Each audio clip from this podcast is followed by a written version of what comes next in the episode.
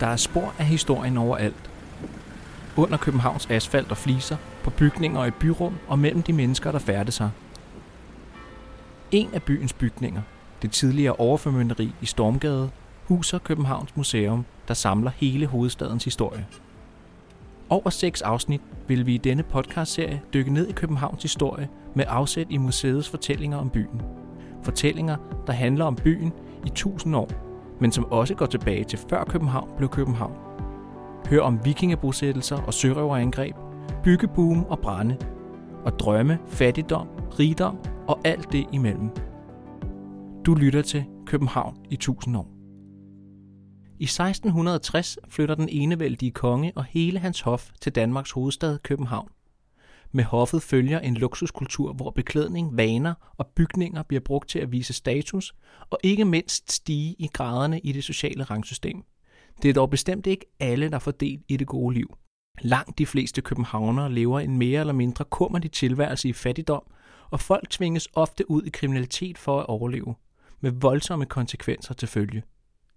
I dette afsnit om enevældens København vil vi vise en mindre flatterende side af Københavns historie. En side, der har været yderst synlig og allesteds nærværende i gadebilledet, og ikke mindst en kæmpe ulykke for de københavnere, der levede i fattigdom.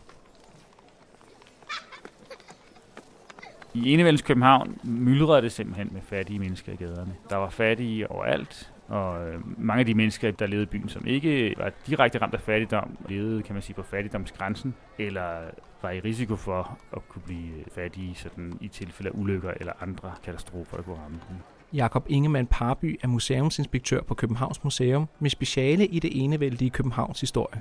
I samtiden så øh, klager talrige mennesker over, hvor svært det er at færdes i gaderne, uden man bliver overrendt af tigger og nogle gange næsten får blokeret øh, vejen, fordi de så desperat forfølger en. Især er der mange beskrivelser af grupper af nærmest grædende børn, der er helt forkommende og, og uden nok tøj på går rundt i gaderne. Og nogle mener, at det er, at forældrene ligesom har sendt dem ud og har med vilje sørget for ikke at give dem nok tøj på, for at de virkede ekstra ynkelige og dermed kunne skaffe flere penge hjem. Og andre har selvfølgelig bare ondt af dem og synes, at, at nogen må gribe ind og hjælpe de her stakkels mennesker. Om de københavnske gadebørn var udsendt som tigger af deres forældre eller ej, ændrer ikke på, at de og deres familier må have været voldsomt desperate i deres forsøg på at overleve. Men det er ikke kun børn, der tigger i byen.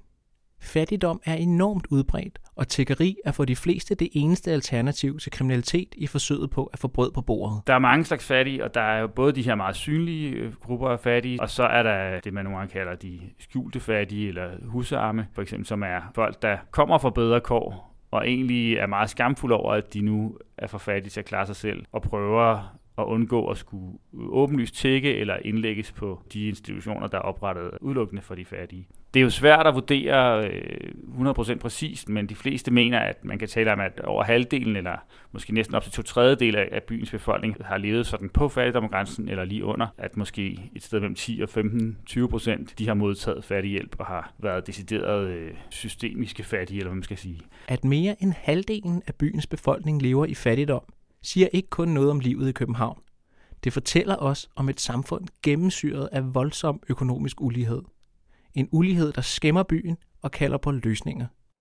Men der er som sagt en meget stor bevidsthed også om, at det her er et problem. Der er simpelthen så mange fattige i byen. Og udover at kongen måske kan synes, at det ikke passer sig heller ikke for en enevældig konge, at hans hovedstad er så øh, fuldstændig proppet med fattige mennesker, så vil man jo også rent faktisk gerne prøve at løse problemet. Og det gør man så på mange forskellige måder, og med større eller mindre held i løbet af 1700-tallet. I samtiden er der jo også en generelt en forståelse af, at man skal hjælpe folk, der er fattige, så hvis man har midler, så skal man give til de fattige. Men almisser og småskællinger er ikke nok til at løse udfordringen. Problemer med stigmatisering stikker meget dybt, og har man ingen til at hjælpe sig, bliver fattigdom hurtigt en permanent tilstand.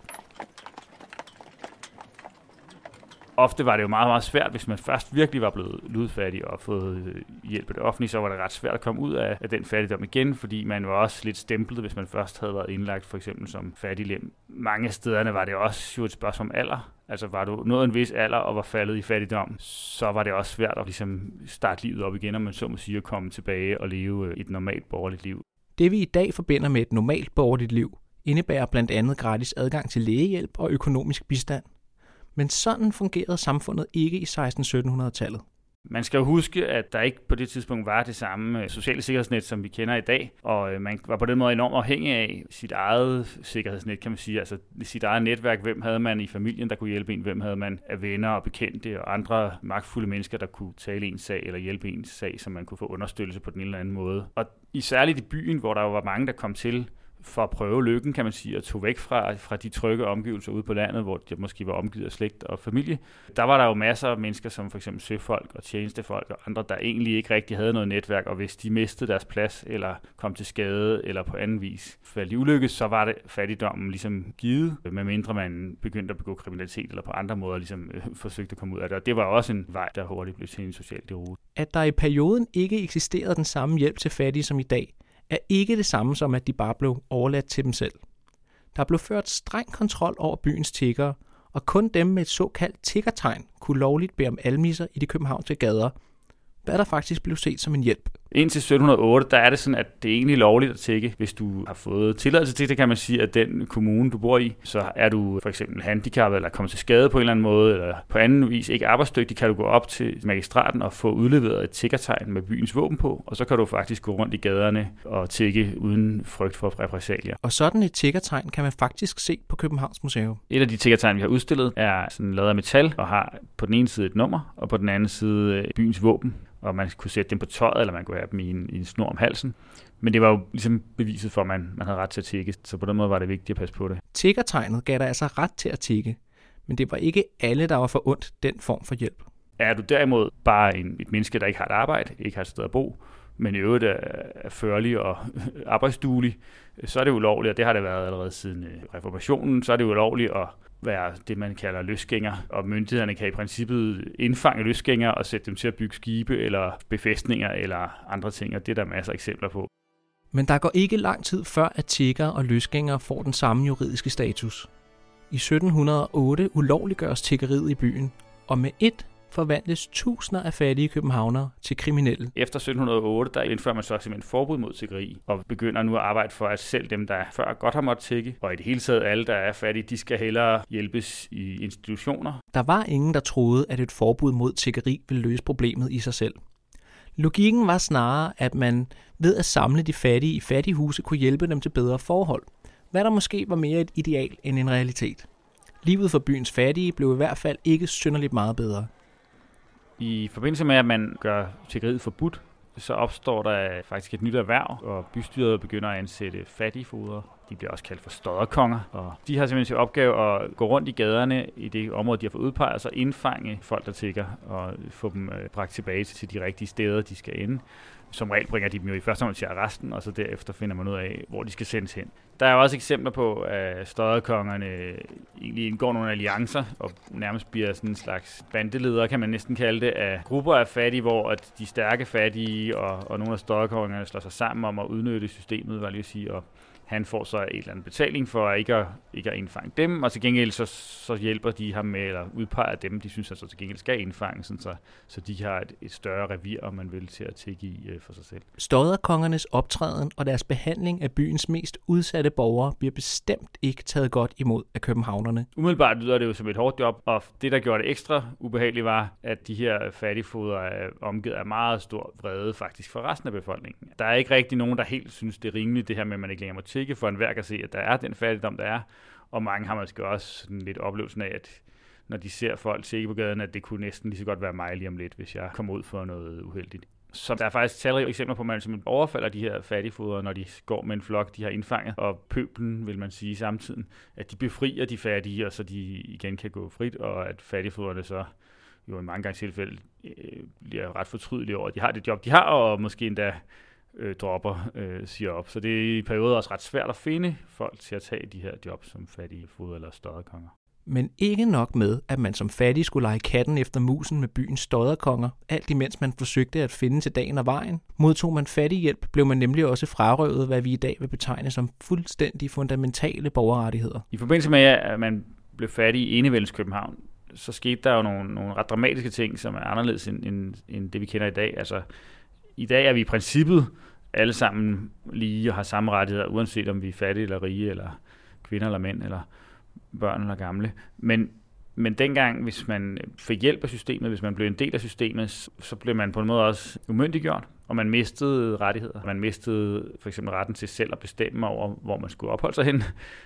Dem, der blev indfanget, de blev sat i fængselslignende steder, og i begyndelsen er det som sagt nærmest i fængslerne. Senere hen laver man så nogle særlige arbejdshuse for de fattige, hvor nogen bliver indsat, og så skal sættes i tvangsarbejde simpelthen øh, for at modtage fattige. Hvor opholdsforbud og tvangsarbejde kan skabe en vis form for resonans i vores dages samfund, så var der sider af livet som fattighjælpsmodtager, der i dag er næsten ubegribelige. I udstillingen har vi jo faktisk faktisk også prøvet at illustrere det her med tabet af rettigheder, at det gik sådan set beyond death. Selvom man døde, havde man egentlig ikke retten til at bestemme over sit eget liv, så vi ved fra kilderne, og vi har også udgravet en fattigkirkegård på Østerbro, hvor vi har fundet øh, skeletter, og vi har så udstillet nogle af de kranier, der er for de skeletter, som er skåret øh, i stykker på mærkværdige måder. Og det er simpelthen fordi, man øh, i det kirurgiske akademi, der blev oprettet inde i Bredgade, der hvor Medicinsk Museum ligger i dag, da det blev oprettet i 1780'erne, der havde man jo brug for lige som de studerende kunne øve sig på, når de skulle øh, uddanne sig til kirurger. Og der var det nærliggende, at man simpelthen tog døde mennesker fra de nærliggende hospitaler, hvor fattige mennesker alligevel var indkvarteret, og det var der jo ikke nogen, der savnede eller manglede, så de kunne godt blive øh, brugt uden problemer til de her kirurgiske forsøg.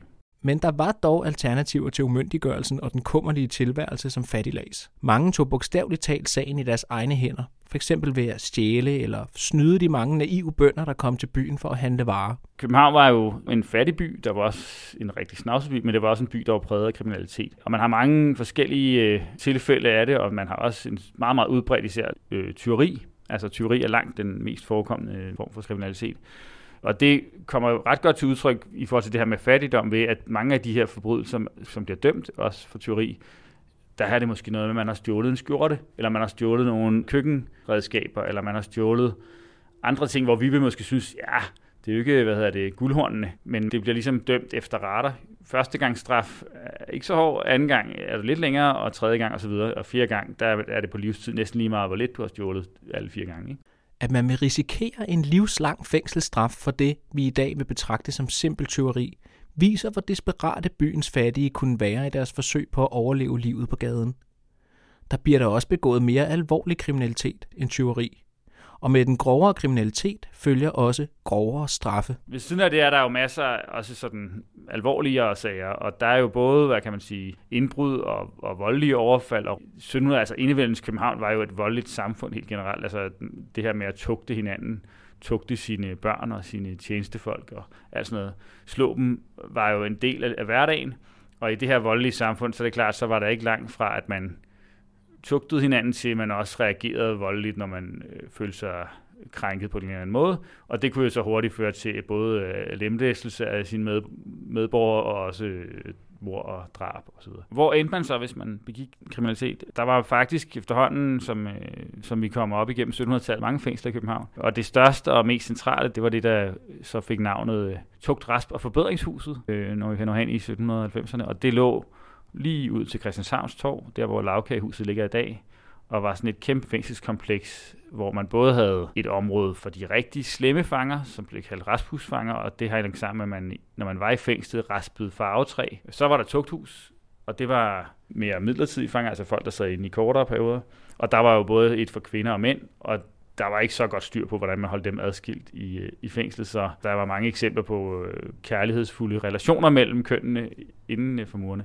Og endelig var der forbedringshuset, som var der, hvor man kom ind, hvis man for eksempel havde begået førstegangstyveri og skulle sidde inde i en kortere periode. Og der kunne man så jo slippe ud hurtigt igen, men kritikerne af det her system, de sagde jo også, at problemet er, at så kommer alle de her relativt uskyldige førstegangsfanger i kontakt med nogle af de værste forbrydere. For selvom man prøvede at holde det adskilt, så var stedet ikke større, end at til daglig var det svært. Oven i købet er det jo også i perioder der, hvor man indsætter børn. Så man har også et område, man prøver igen at holde det lidt adskilt med et, et plankeværk, tror jeg. Men der er simpelthen børn, der sidder for sig selv, og er egentlig indsat der, fordi man ikke lige ved, hvor man ellers skal sende. De er måske forældreløse, eller på anden måde ikke har nogen til at hjælpe dem. Men de har sådan set ikke gjort noget kriminelt endnu. Og de bliver jo så også, kommer så også i kontakt med kriminaliteten, og man snakker næsten om, at det her det er sådan en, en rugeanstalt for kriminalitet. Og når nu man har så mange fanger samlet i byen, kan man jo lige så godt udnytte de mange hænder, der er til rådighed. 1700-tallet er en slavetid, og mange, særligt grove forbrydere, bliver slavegjort i København med ankelkæder og alt, hvad der hører sig til. Og så har man øh, også det her fænomen med deciderede slaver. Altså, det kalder man dem faktisk. Både dem, der er på Bremerholm, i jern der, men også øh, de slaver, der for eksempel fra Stokhuset vandrer rundt i gaderne og fejrer dem og er med til at reparere befæstningen, volden. Og øh, på et tidspunkt bliver der faktisk så mange øh, fanger, som er indsatte som slaver, der skal tvangsarbejde, at man øh, begynder at lege dem ud til private. Man kan lege en slave til, til havearbejde i sin have eller andet forfaldende arbejde. Det er jo det, der er sådan lidt mærkeligt for os, for vi tænker jo meget på koloniernes slavehandel, kan man sige, og hele det her med slavegørelsen af, af, den, af den afrikanske befolkning. Men, men i samtiden så er slaveordet egentlig det her med at være fange og arbejde i, i lænker. altså at man er på den måde tvunget til det. Og der adskiller de sig selvfølgelig også fra de fattige, der tvangsarbejder. Altså øh, fattiglemmerne bliver ikke ført rundt i lænker, men det gør slaverne. I udstillingen har vi faktisk sådan en fodlænke, som er øh, fra, fra Stokhuset.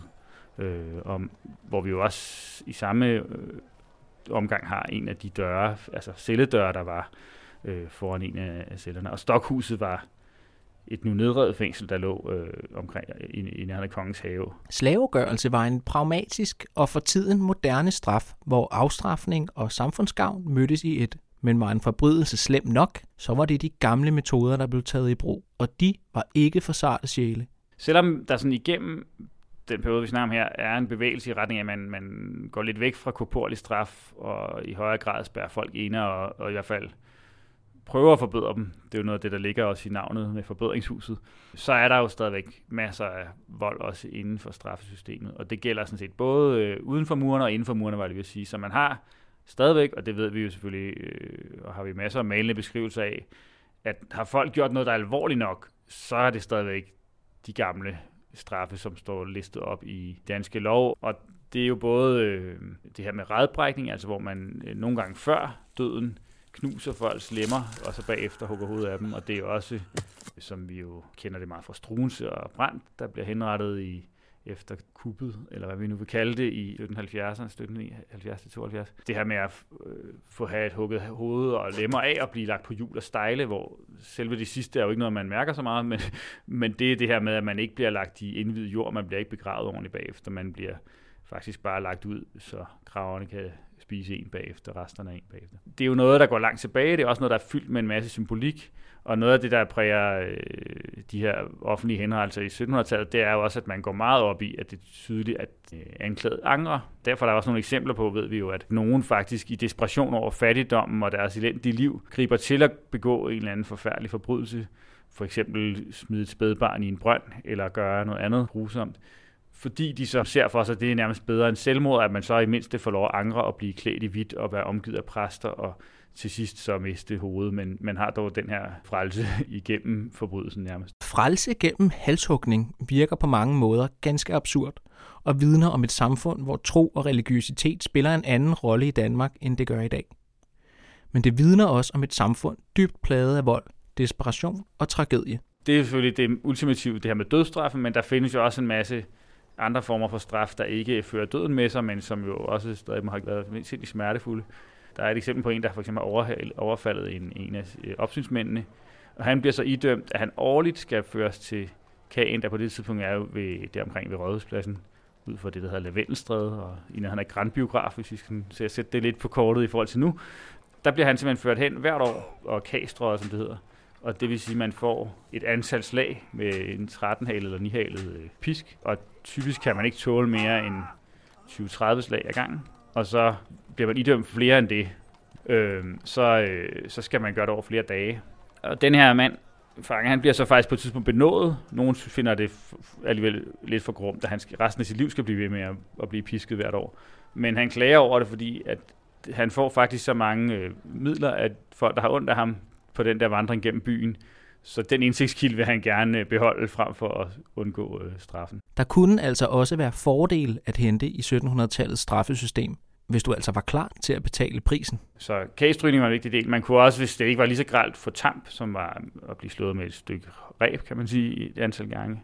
Øh, og så var der altså det her, hvis man... Øh, det er for eksempel noget af det, der sker ved nogle af de store flugtforsøg, at så kunne man efterfølgende blive idømt øh, at man både skulle kagstryges og brændemærkes, enten på øh, i panden, eller et andet sted på kinden, eller et andet sted på kroppen. Øh, altså ifølge en, nogle beskrivelser er det galjeformet simpelthen, så det er lidt som om, en erstatning for, at man ikke blev henrettet, så har man så blevet brændemærket i stedet for. Det var sådan en ultimativ straf, så kunne man altid se, at man havde været øh, kriminel. Og det var jo, gjorde det jo nærmest umuligt at vende tilbage til, helt umuligt at vende tilbage til et normalt liv. At man er villig til at risikere at blive brændemærket som et stykke kvæg for at slippe ud af de københavnske fængsler, vidner om standarden af de forhold, som fangerne levede under. Men når der var mange, der gerne ville flygte, så hang det jo også sammen med, at de her fængsler var virkelig uhumske, de var virkelig iskolde, de var virkelig mørke, der var ret dårlig forplejning de fleste steder. Det var sådan for eksempel på Christianshavn, at det var øh, forpagtet væk. Altså det vil sige, der var en, der skulle prøve at leve af at have og, og bestyre fængslet.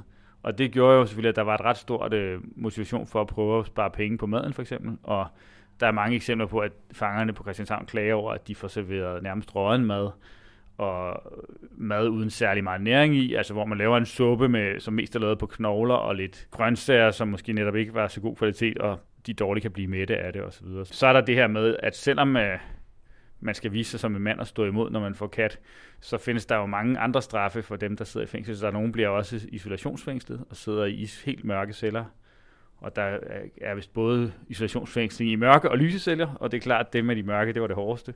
Øhm, og der er også det her med krumslutning, hvor man øh, sidder i rum, hvor man næsten ikke kan rette sig op, eller kun kan stå eller sidde, eller altså på forskellige måder ikke rigtig kan slappe af faktisk. Og det kan man jo også blive idømt i flere dage som en straf for uopsættighed osv.